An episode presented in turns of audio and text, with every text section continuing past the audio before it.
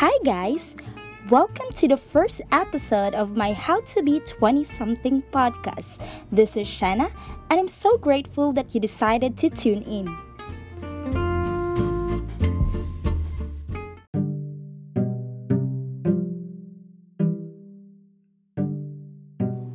In this episode, we will talk about cheating. Yung yung mga bagay na hindi mo kayang gawin sa harap ng partner mo is considered as cheating.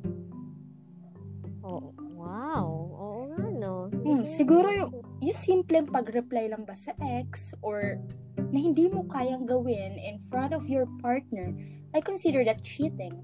Pero for, for most people, iba kasi ang cheating eh. Halimbawa, na in a relationship kayo, pero in a relationship ka din sa iba.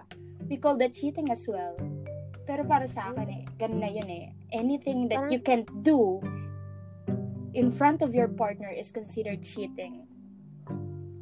Parang doon na-start, no? Hmm. So, I have this idea din na cheating, ay, lying is also cheating or cheating is lying. Mhm. I agree. Once na nagsinungaling sa, siya sa'yo about something or someone, lalo na kung makaka-apekto sa relationship mo, nyo, I consider that as cheating.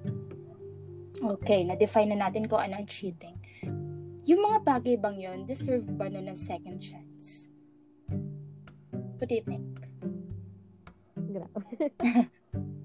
Kasi, di ba, madalas sinasabi natin, maybe sometimes love needs a second chance because it wasn't ready for the first time around.